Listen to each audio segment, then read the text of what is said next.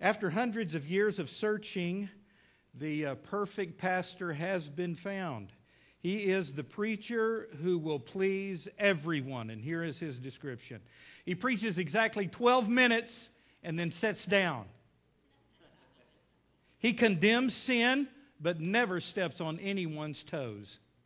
He works from 8 a.m. until midnight, and he's also the church janitor. The perfect pastor makes $400 a week, wears great clothes, drives a great car, buys great books, and donates $300 every week to the church. He's 36 years old and has been preaching for 40 years. He's tall on the short side, heavy set in a thin sort of way, and very handsome. His eyes are of blue and brown to fit the occasion. He wears his hair parted in the middle. The left side is dark and straight, the right side is brown and wavy. He has a burning desire to work with the youth and spends all of his time with the senior citizens. He smiles all the time while keeping a straight face because he has a keen sense of humor that finds him seriously dedicated. He makes 15 calls a day on church members and spends all of his time evangelizing the lost and is never out of the office while spending time with his family. Unfortunately, he burned himself out and died at the age of 32. And if you haven't figured out yet, that perfect pastor is not me. Uh-huh. I've said this before and I really believe it. Great pastors are few and far between.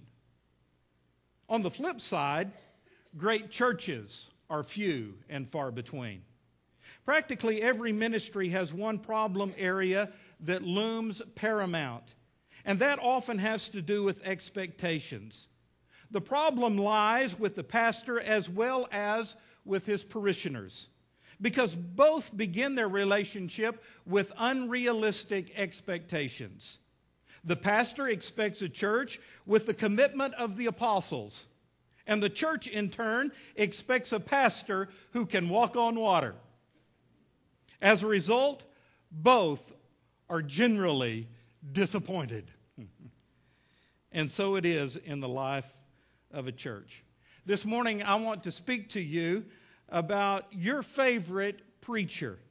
And today, honestly, I just want to talk to you not only from the Word of God, but also from my heart. You know that we're following the book I Am a Church Member by Thom Rainer. If you haven't picked up your free copy, one per family, you can get yours in the Welcome Center today.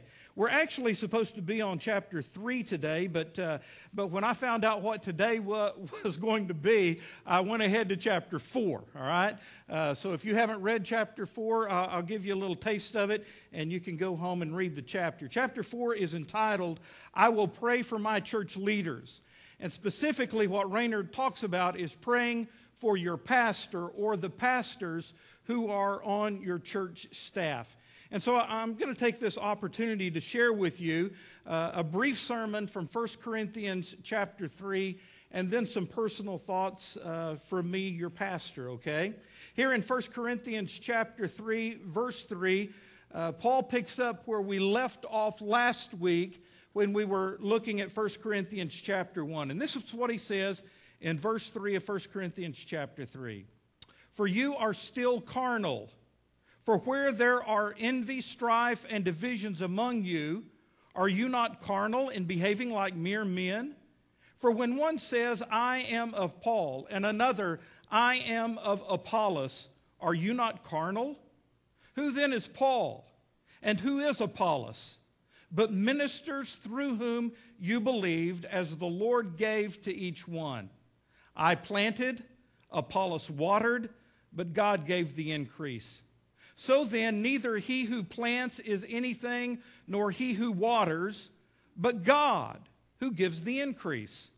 Now, he who plants and he who waters are one, and each one will receive his own reward according to his own labor. For we are God's fellow workers, and you are God's field. You are God's building. Heavenly Father, I pray a blessing on the reading and now the sharing of your word. Bless it, Lord, for we ask it in Jesus' name. Amen.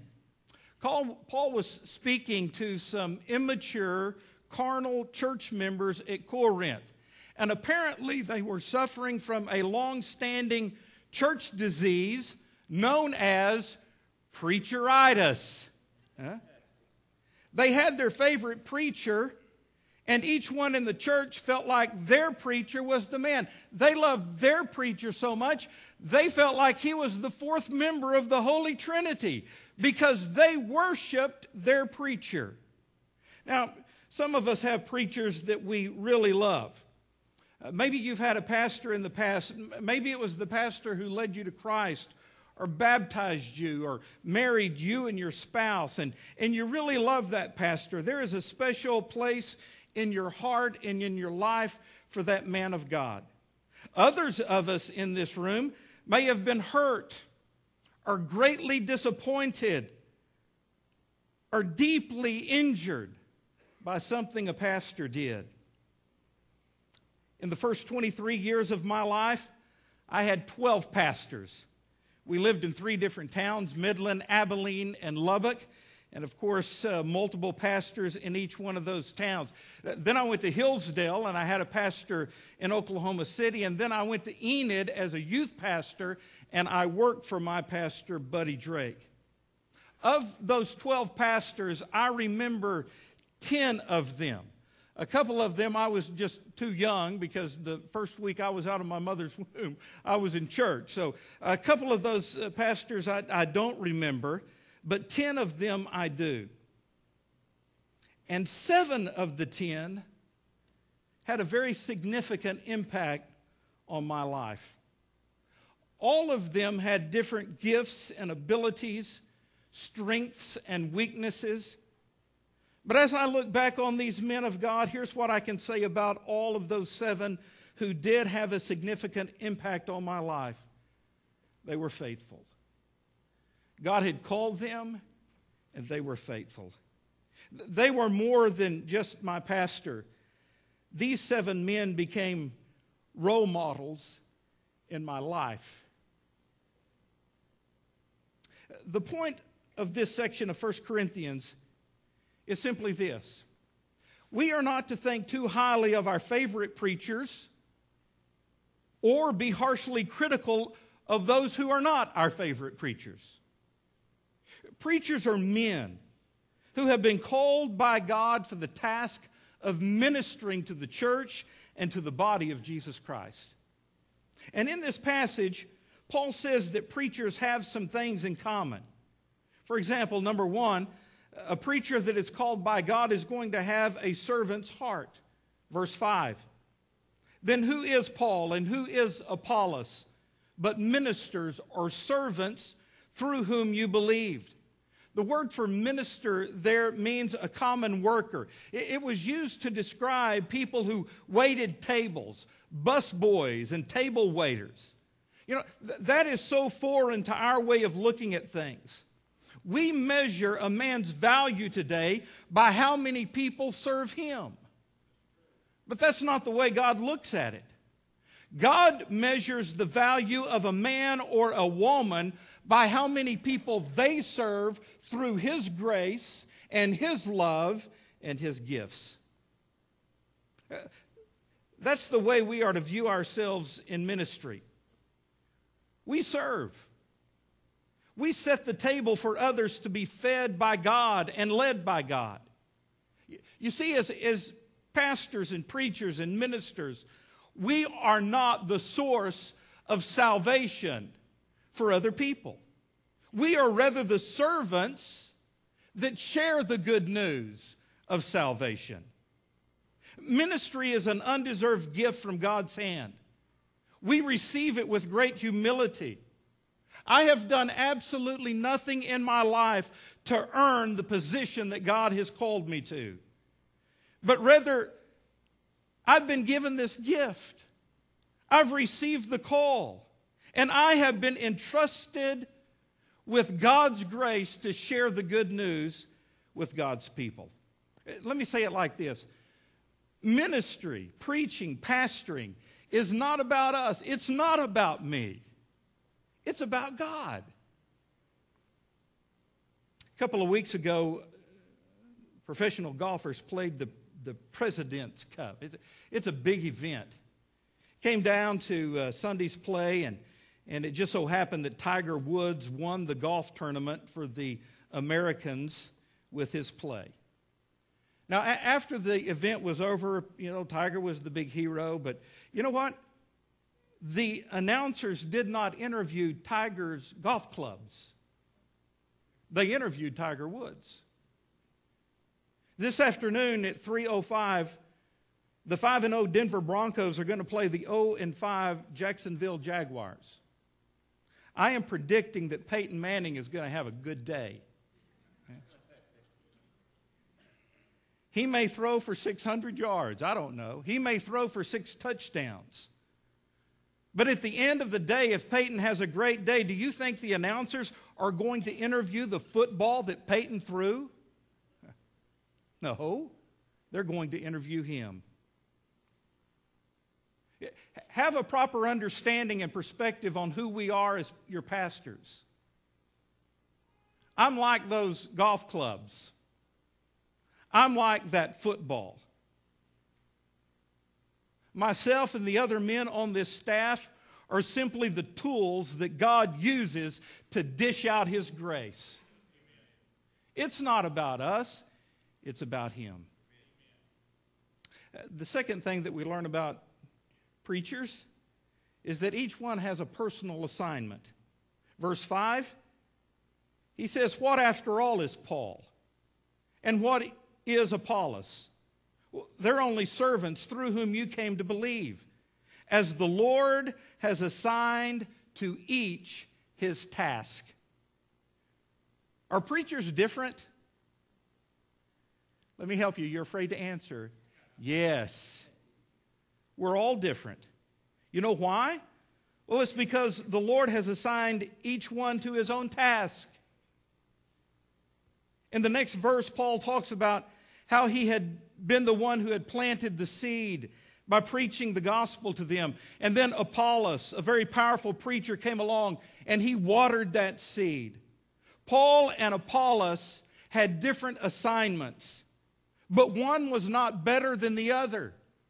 They were both needful, they were both necessary. And so it is in a local congregation. I'm not here to compete with any former pastor. This church has been graced to have great men of God. I am not like any of them. But God has called me to this church for this day and for this time.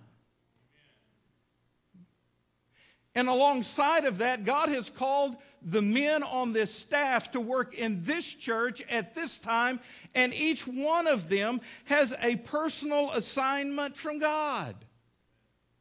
And I'm so thankful for that. I look at the guys on our staff and I'm, I'm so thankful they are not just like me. God help us all if they were. We are so different. We look at ministry from a totally different perspective. And there are some of the people on this staff that you really love and you really appreciate. There are others of us that maybe you don't connect with. But isn't it great to have all of us who are here? Huh? I think there's a, a, larger application to this, not only than just to the staff of the church or the preacher. Because all room, all of you as believers, have an assignment in the body of Christ that God has given you to do. God has something for you to do in this church. And if you don't do it, we all suffer. But when you do your assignment, we're all blessed. The third thing that you need to understand about preachers is they can't do it on their own. We all have our Lord's assistance. Verses 6 and 7, Paul said, I planted, Apollos watered, but God gave the increase. So then, neither he who plants is anything nor he who waters, but it's God This is it is God who gives the increase. In other words, we can do nothing of eternal significance without the assistance of God. We can do our work and we work hard, but God must do His work if it's really going to be blessed. So when we are blessed, we glorify God because He is ultimately making the Word grow in our lives. It's because God opens the windows of heaven and pours out a blessing that this is such a great place as it is. We're blessed by God. It's because of Him. Now, th- that's not to say that we are not to appreciate the people that God uses to dish out His blessings, because I think we are. However, in a lot of churches that I've been in in my life or I observed, people go to extremes. We're, we're like that. We go to extremes on things. And there are some people in some churches that, that do, they have preacheritis. They worship the preacher. Instead of worshiping God, they worship the preacher. On the flip side of that, there are some churches that, that treat their preacher like dirt. You're nothing, they think.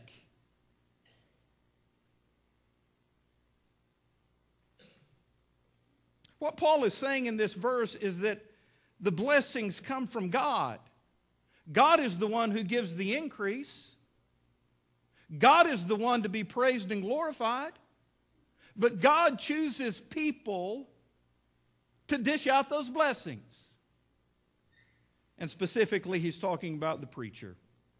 It, it, wouldn't be accurate to say that a farmer is nothing because a farmer is important. He does important work.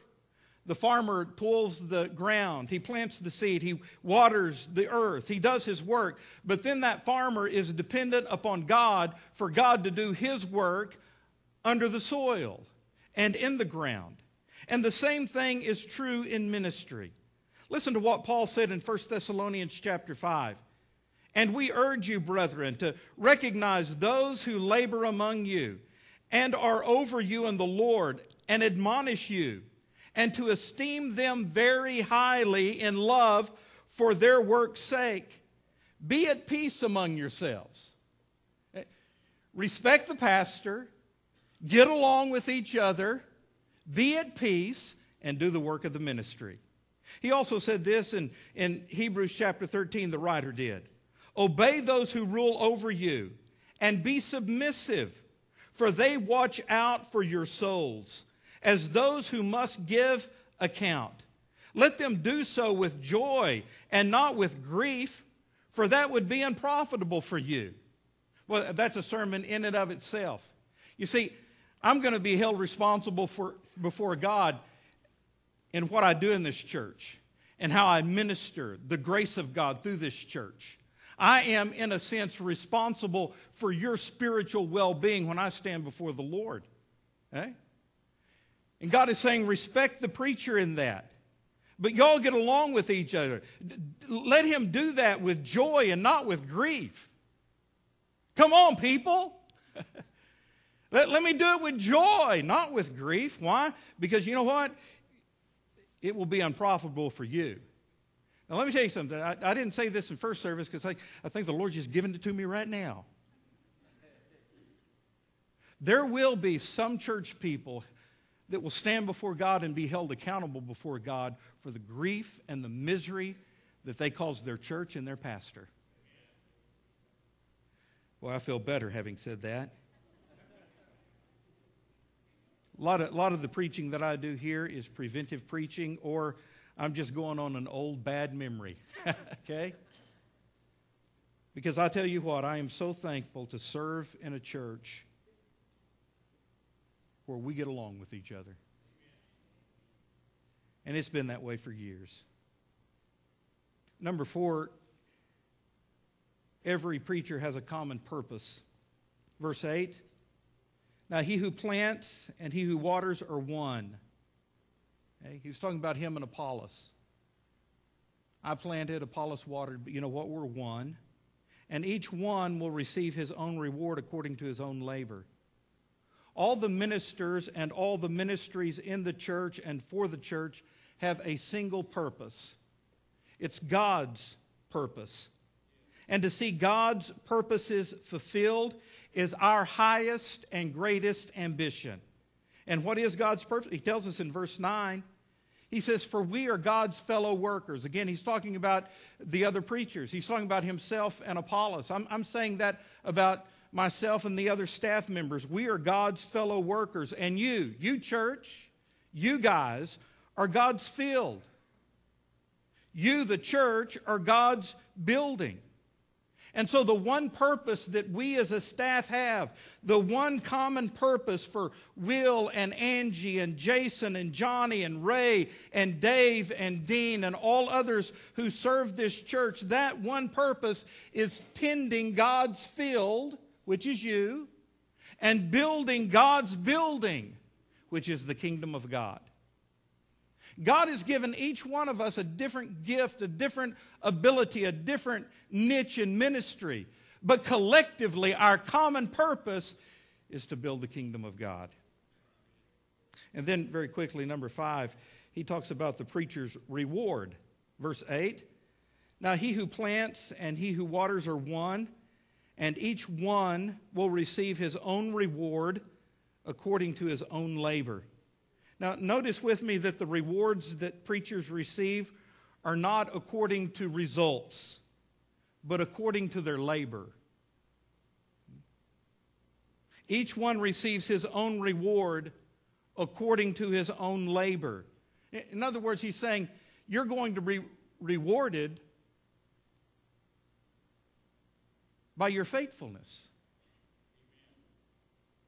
It's not like at the end of the year, God is going to give the, the salesman or the preacher of the year award to the preacher who has the most notches in the back of his Bible. no, that's what we do. Because really, what we're concerned about are results, aren't we? Let's admit it. In, in preacher lingo, we talk about nickels and noses nickels and noses. How much was the offering and how many people did we have?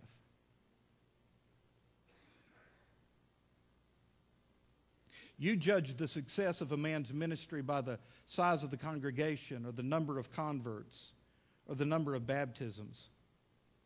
And I will agree that a, a healthy church is a church that is growing, that is seeing people saved. They are having people called into the ministry. I agree with that. But you know what? Sometimes that's just not the case.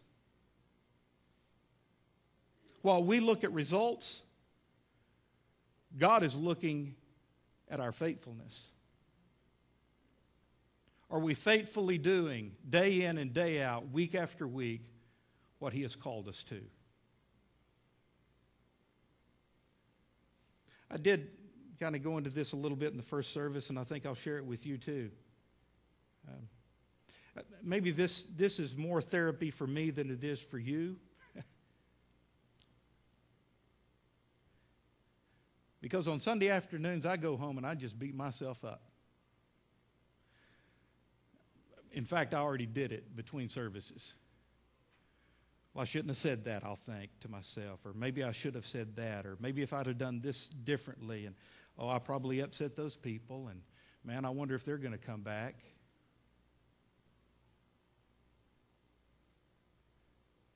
It's not right for me to do that, but I, just, I do it.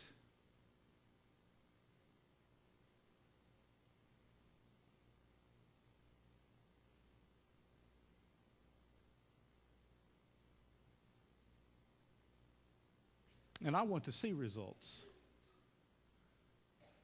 I want to see people walk the aisle and give their heart to Jesus. I want to see our church grow. But God is saying to me through this passage, William, that's not your job.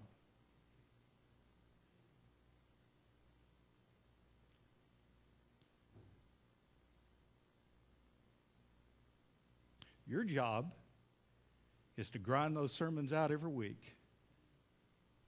Your job, whether you feel like it or not, is to stand in front of those people and feed them the Word of God.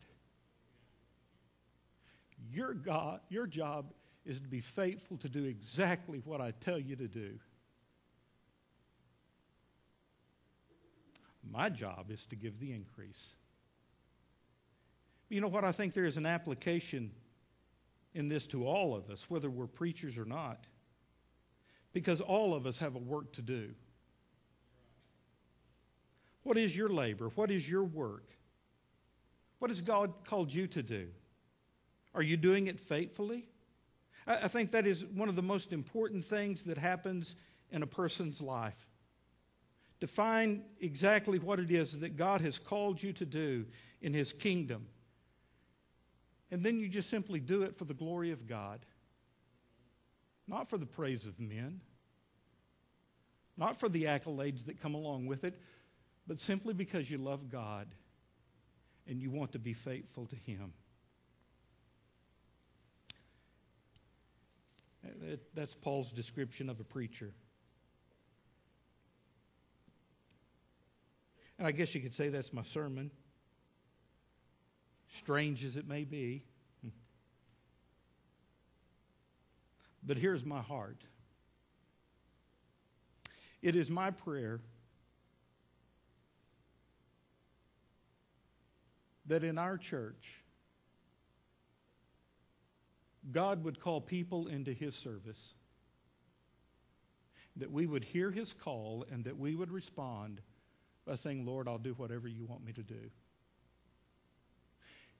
Generally speaking, that's my prayer for each one of you.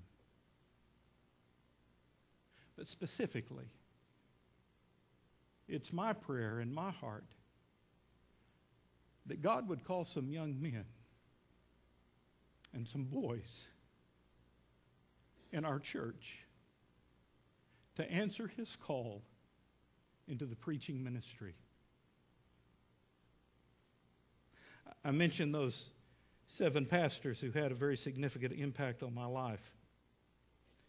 They were my heroes. Now, when I was a kid growing up, uh, I, I never had a youth pastor. I never had a children's pastor. Uh, generally speaking, the churches that I went to were too small for that. In fact, in many churches, there were only two people in the youth group my sister and myself. We had conflict in our youth group.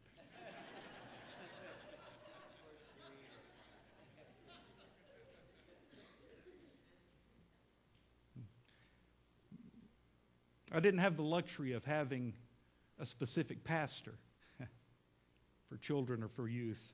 I just had a preacher. He just did it all. And I respected them.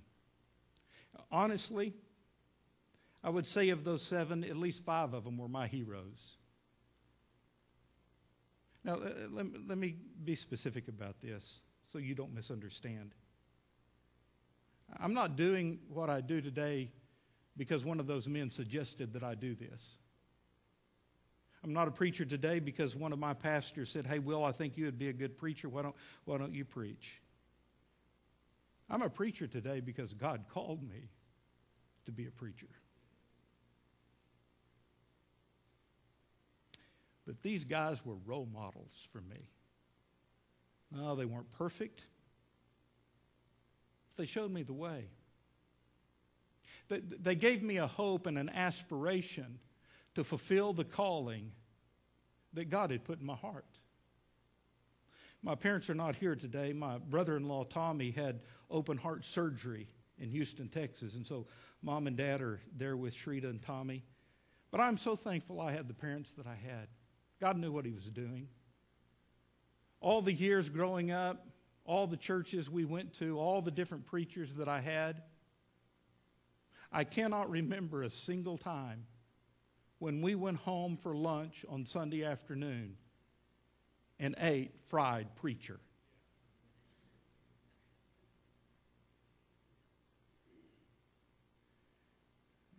I hope you don't even know what I'm talking about. But it's going to happen all over this city today.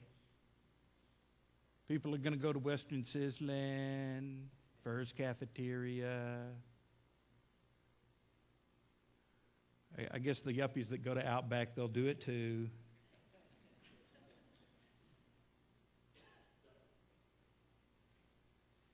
People are going to complain and gripe and badmouth the preacher. It just happens. I don't remember my mom and dad doing that. If they did it, they sure didn't do it in front of my sister and I. Why am I saying that? Well, for a couple of reasons.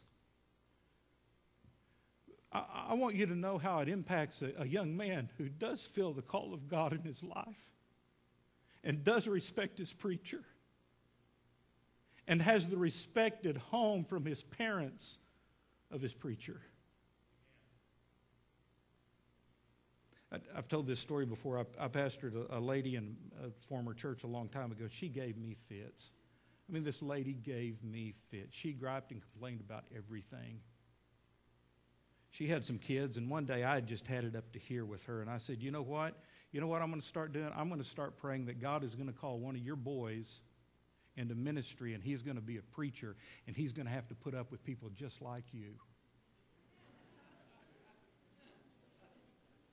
Now, usually I tell you stories like this and tell you I didn't really say that, I just thought it. I said it to that lady.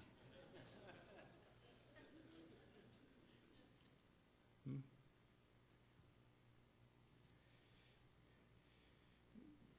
I sure hope my parents aren't bad mouthing their pastor now.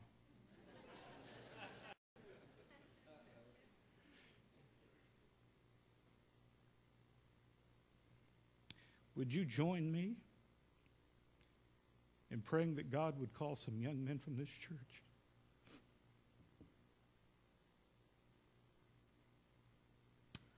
According to Thom Rainer in chapter 4 of his book, the greatest thing you can do for your preacher, the greatest thing you can do for him, is pray. I'm about to stop. I've gone my 12 minutes, I know, but if you haven't read it yet, here's his suggestions. You pray for your pastor as he preaches. I don't know if I don't know if any of you do that. But I can tell you this every day. If you would pray for your pastor's preaching, your pastor would preach better.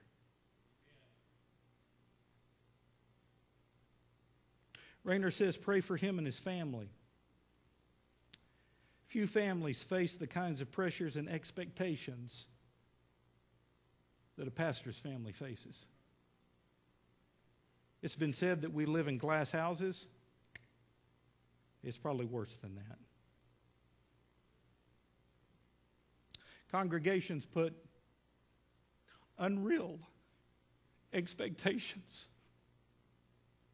on the wife and the children of the pastor. They hold them to a different level of accountability. I really don't know how it is for a preacher's kid because I'm not one.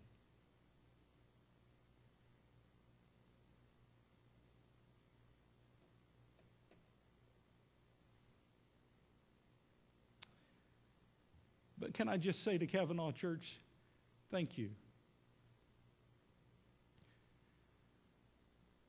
Thank you for not doing that with our kids.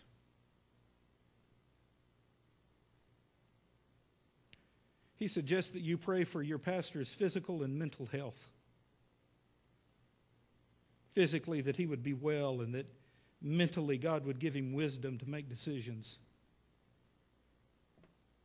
Here's what I found after I turned 50. I'm 52 now. I'm falling apart.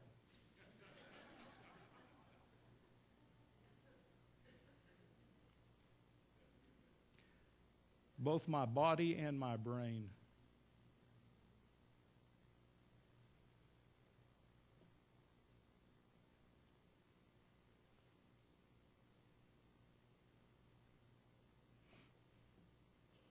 And I am serious when I ask you to pray for me. He also suggests that you pray for his protection he references 1 Timothy 3 7 that talks about the pastor falling into the devil's trap. Did you know the devil did that? Every day he sets traps, really for all of us, but specifically, Paul says that the devil sets traps for pastors. The devil has devised a plan to bring the pastor down. Every day, the devil sets traps for the men of God. The devil sees the pastor as a threat, and one of his highest priorities is to take him down and to take him out. Therefore, I don't guess we should be surprised when we hear about preachers who fall out of God's grace. Because the devil is after the preacher.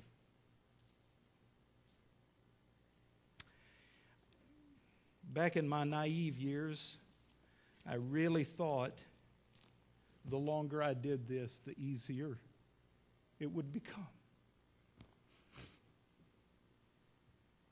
How wrong I was.